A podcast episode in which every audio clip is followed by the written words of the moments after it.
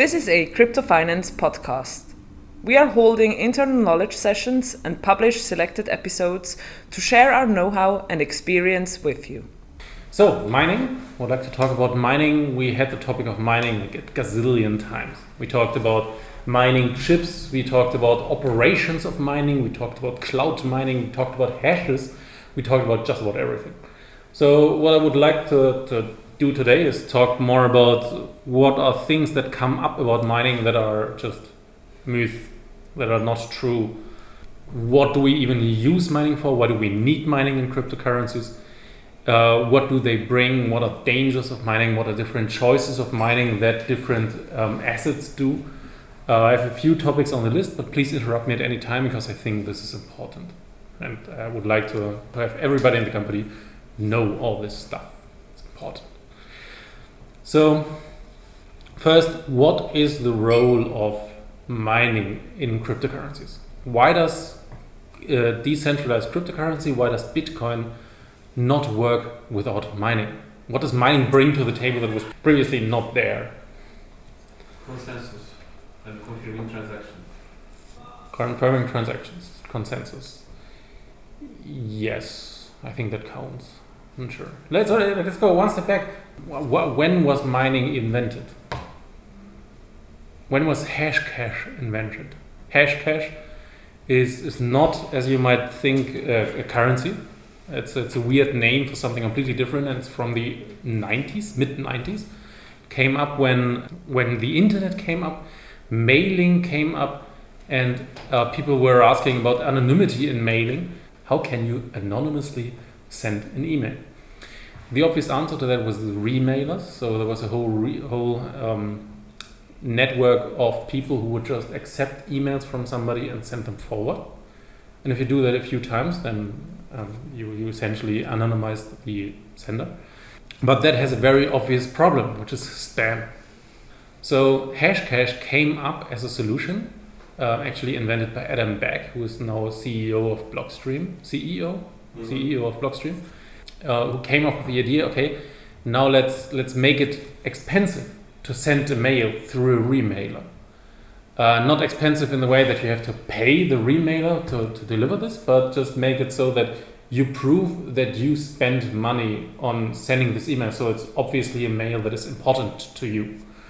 Um, what Adam Back came up with is what we still use in Bitcoin these days, which is you have to calculate the hash of the message, including a nonce.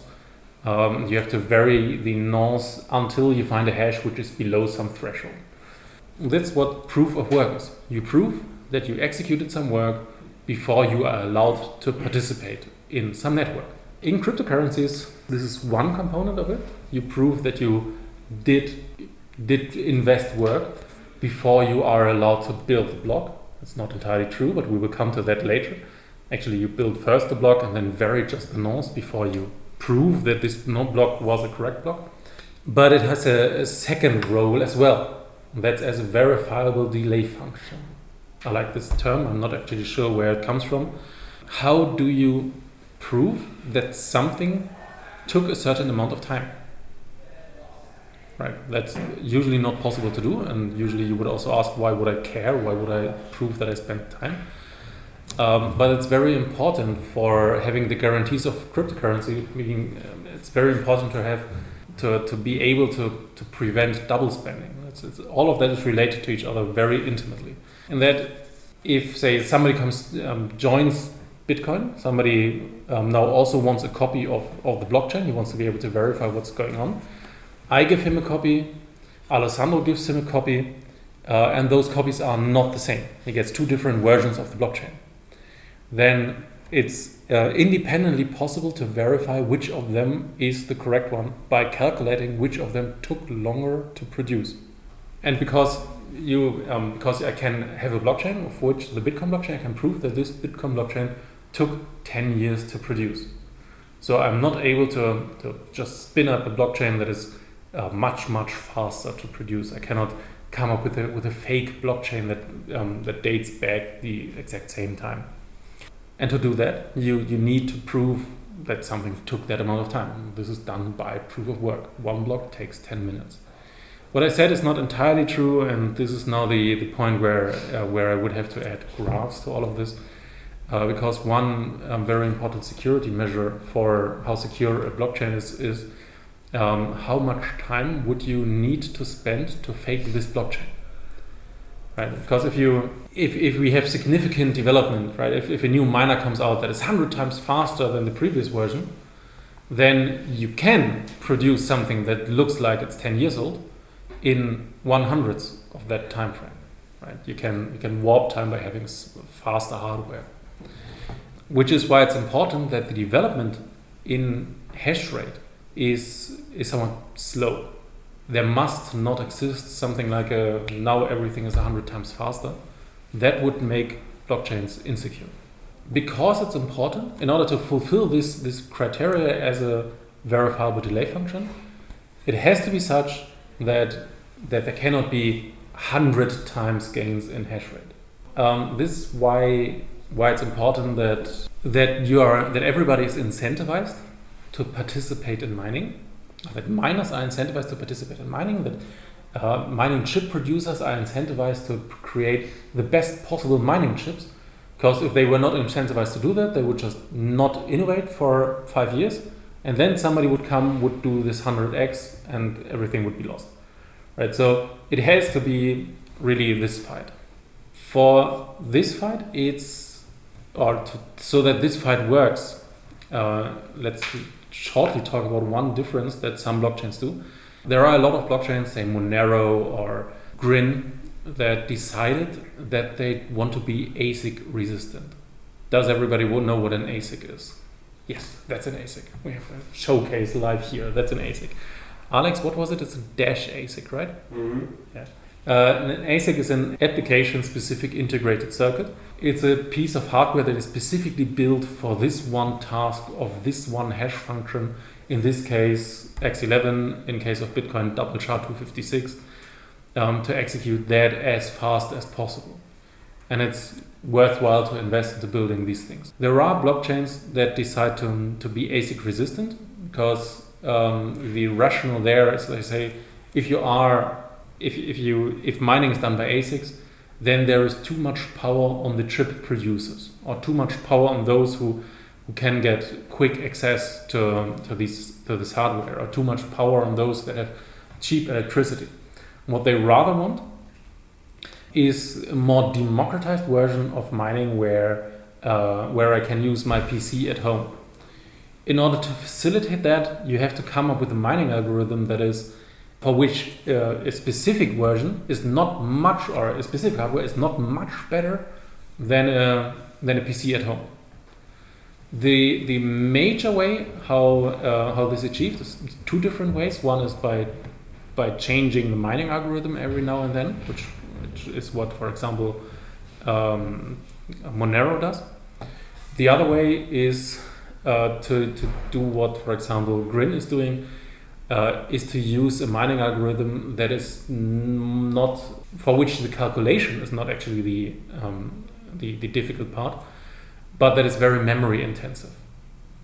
And memory is a piece of hardware uh, that is already at, it, at its peak. Right? You cannot just, as Bitmain, come and say, now we do better memory. Memory is something where we did have decades of development in memory, and the memory that I get in, in any shop is just the, the peak of the development there. Right? Um, which means then it becomes a, a fight of who can accumulate most of this memory. And since you do not just compete with other people who want to mine, but you, you compete with everybody who wants a decent computer, the, the, the price of that thing is not really moved that much by mining. So that's great. That that democratizes you. You, you probably really use the hardware that you already have. If the the, the, the expensive thing is not the calculation, but something which already is a commodity good. Uh, the disadvantage of this is that if you are ASIC resistant, you are very likely botnet susceptible. What does that mean? There are botnets Botnets just means you have a virus on your computer that that allows somebody to uh, to remotely take control of your computer and make it part of a botnet. And if you go some 10 years back, then um, how did people monetize a botnet? If they managed to have some zero day exploit, managed to, to grab um, 10,000 computers of other people.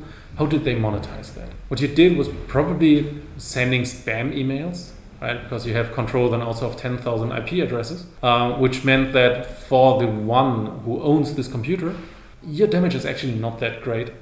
Right, you the, the damage done to, to the society as a whole of all the spam is much greater than the damage that is done to you as the owner of the compromised computer.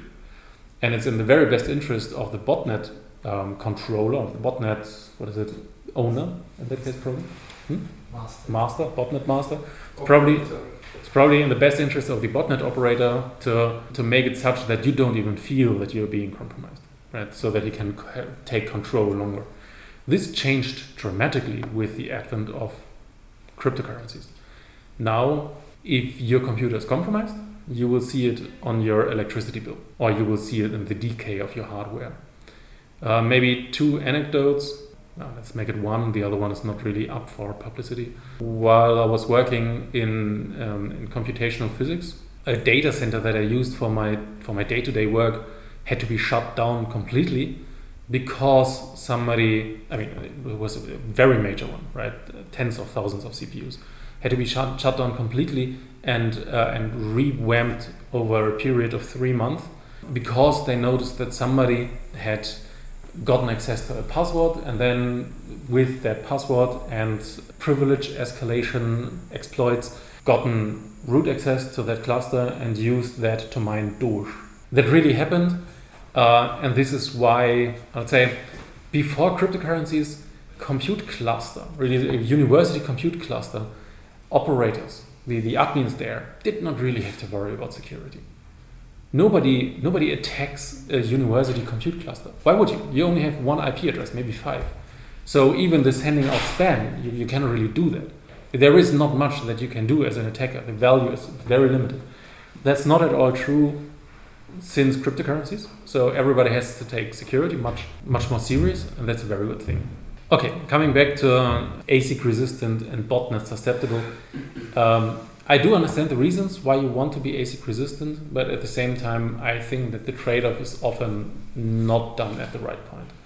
Right? Because if you're a botnet operator, you have 30,000 computers, uh, then you can, for smaller coins, uh, again be of the type that you that you do get this 100x and compromise the security of that blockchain. Let's go quickly because that's a question that comes up all the time when it comes about mining.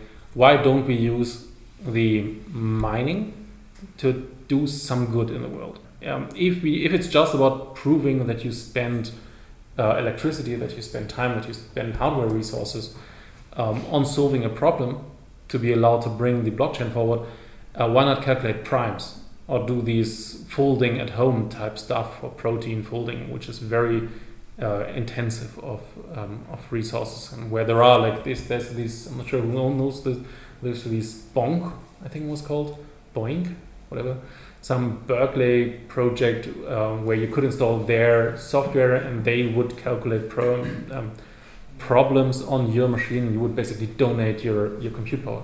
Why do we not do something like that and calculate a reasonable, valuable um, side effects as a, pro- as a side effect of the process of mining?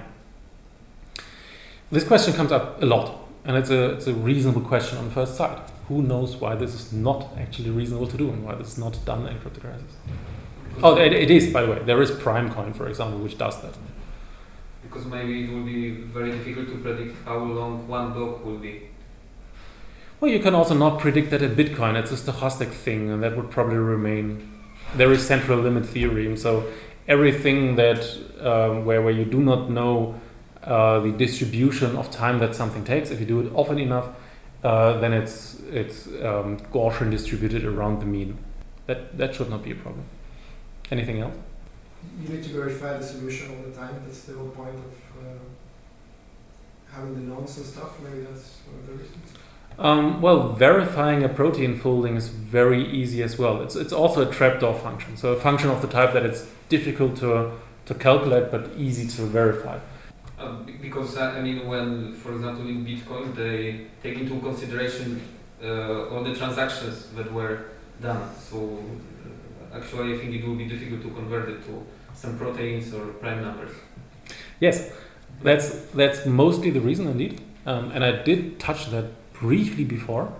Um, it is really of this I do not calculate a solution to the problem, and then that gives me the right to produce a block.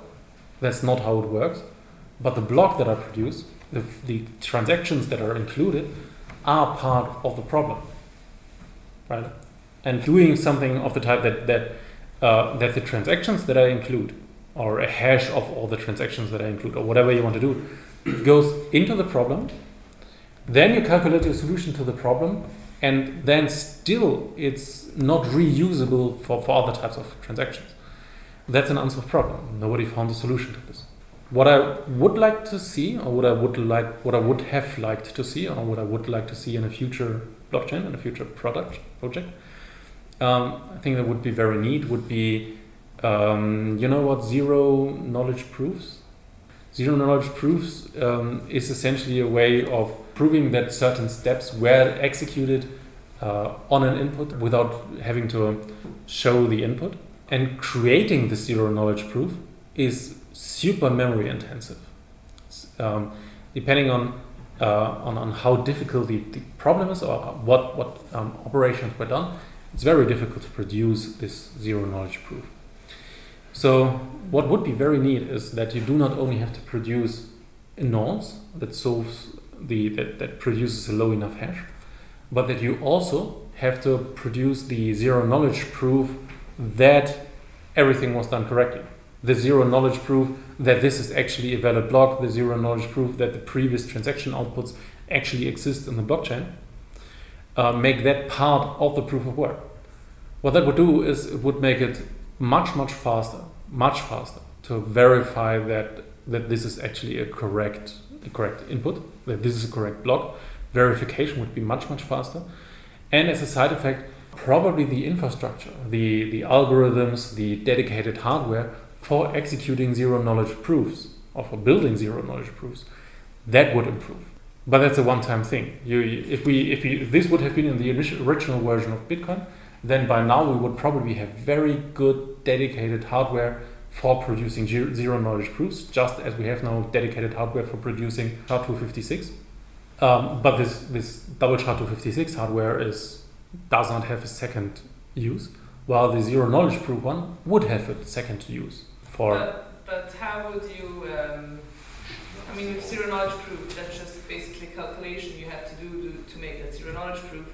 There's nothing like a difficulty which you can adjust, Yep. adjust, which is really important to the security of Bitcoin because if you not don't have the concept like the much most work done, which you, in my understanding, can't with zero knowledge proofs, as far as I know. So there, I don't have the security aspect of proof of work anymore, right? No, this is why I said um, you have. My suggestion would be you have to find a nonce, which is the proof of work, and in addition to that, also Ah, produce the proof that this is actually a valid one. Um, we would probably have to, to refine that because uh, you don't want this like first stage one, then stage two, and only then it's valid. That would not do the trick. But if you uh, like have to do the the zero knowledge proof generation for each of the of the of your guesses of a nonce before you even compare the hash or something, that that would probably work. But if we would have done that, then by now we would have great hardware for doing zero knowledge proofs. Awesome. Then we would still be in front of the question, oh yeah, good, now we have that, it does not improve anymore. Uh, why don't we use um, it diff- why, why don't we switch algorithms? Why don't we do something else uh, to also improve the quality of that? And this is a never ending game, right? You, you, you have one chance. And Bitcoin somewhat blast that one chance by um, building the incentives to build dedicated hardware for double SHA-256, which is mostly useless. It did not have this ne- this positive side effect, but it would have been a one-time side effect anyways. There is one more thing that I have on my list that I want to talk about, but um, as I said in the beginning, you're very very warmly invited to ask any questions around this mining or things that come up with mining. Um, yes, because when you said that if someone invents uh, some way to calculate 100 times faster the blockchain, um, it means that uh, the person would need to calculate from the beginning, and uh, then it would rep- reproduce, let's say, a longer blockchain than the current bit- Mhm. correct Bitcoin blockchain. And uh, so is the algorithm of Bitcoin designed like this that uh, if the blockchain is correct, um, you are supposed to accept the longest blockchain? Or? Um, it's not the longest, it's the most cumulative work, but that's again being pedantic. Um, yes, that is the way that the Bitcoin code would work. If I would just run my Bitcoin node at home and somebody would present to me a, a bigger cumulative work chain that somewhat deviated already after the Genesis block, is completely different, then my Bitcoin node at home would probably accept that. At the same time, the Bitcoin node does have a feature. It's even a one line command on the command line interface of the Bitcoin node, which is called, I think, assume invalid. Assume invalid? So somebody know? Okay. Consider invalid or assume invalid, something of that type, where you can just give a hash and say, assume this one invalid, and that would discard it. And would look for, for, for the next biggest, essentially, um, discarding that one. So the, the danger of an actual long range 51% attack happening due to something that deviates already from Genesis is probably mitigated quite well by, by just social protection. Right? People would not accept that. and I mean, the question then is also why would someone do that, starting from the Genesis block again? And if you have the better technology, most likely someone else has it, has it as well, so the difficulty will change for the newer blocks, and then you can never catch up again, right? Yeah, I think the so we're having really long range attack, fifty one, long range fifty one percent attacks, and with long range I mean everything above a few days. Cannot happen due to social protection, due to enough eyeballs on what, what's going on there um, which is a bit dangerous uh, as an argument because it, it leads very quickly to the question why do we need proof of work at all if there is social protection against 51% attacks right but it's um, that, that's really that's obscure territory that we are entering here uh, plus we're getting to ether ether classic kind of situations in the social protection framework yeah, and we did see that Ether Classic did have a one week, what was it, one week um, 51% attack recently, a few months ago. Right, and that, that happened. There was no social protection against that. So the, the proof of work 51% attack protection is basically only relevant for the silent attack. Right, but if you if you have the situation, let's say the, the Great Firewall of China becomes not slow but complete block for two weeks, then you would have a, a China chain and the rest of the world chain that would deviate by two weeks, where there would have been economic activity on either of the chain. None of them is correcter than the other. So we would have two chains that are both correct, that are both following the rules. At the same time, you cannot consolidate them back to one. It doesn't work, right? One of them would, would have to give up for the other, or we would have a permanent split and both do assume invalid on the first block after the after the split of the other. This did happen in a sense, where there was a migration from Berkeley DB to LevelDB, uh, where there was some transaction that were, was considered invalid by, by, by the updated version and not invalid by the old version, um, uh, where there was a six hour uh, split of that type. Of, of things that were essentially both correct, but were incorrectly considered invalid by some update. And that is uh, that resolved quickly by people giving up by, by miners just saying, yeah, I do have six hours of proceeds of mining of the blockchain, but we want to consolidate that. And so they gave up their proceeds in order for one of the parties to live on. So if we would have a permanent, uh, a sustained chain split uh, and no resolution, uh, then this would not be resolved by, by, by figuring out which chain is longer, right? It doesn't matter if you if you have a thousand blocks in between or a thousand two blocks in between. That will not resolve this question. This will be uh, a social discussion between which of them wins, and probably none of them wins. Okay. Um, what keeps me of calculating just the last bit and adding zeros? Because the hash is not actually part of the block. The hash of the block that you calculate is not part of this. So if, if you find a block, what you do is you give me the block I do not even know to which hash you came. I calculate the hash myself and I compare what you did. And if I am not, not happy, if I do not find these zeros, then I will discard it and probably probably close the the P2P connection with you because you're a liar. So block verification. You just make it the hash independently if you do block verification because then you already have the nonce, right? Now it's all there. So you just do the hash and either it matches it's the, it matches the difficulty or it doesn't. Yeah. But you, You- cannot just give someone a hash and say this is the block hash. You you don't tell me the hash. You tell me the order of transactions that you chose and the nonce that you chose. The, the, the hash is not part of our communication. You cannot even try to lie because it's not even part of the message. Everybody's nodding, so let's leave it there. Only only for the next block you calculate the last block's hash to integrate it in the block. Mm. Yeah, yeah, yeah, but it, yes. Good. Any further questions? Good. Then thank you very much. This episode was brought to you by Crypto Finance.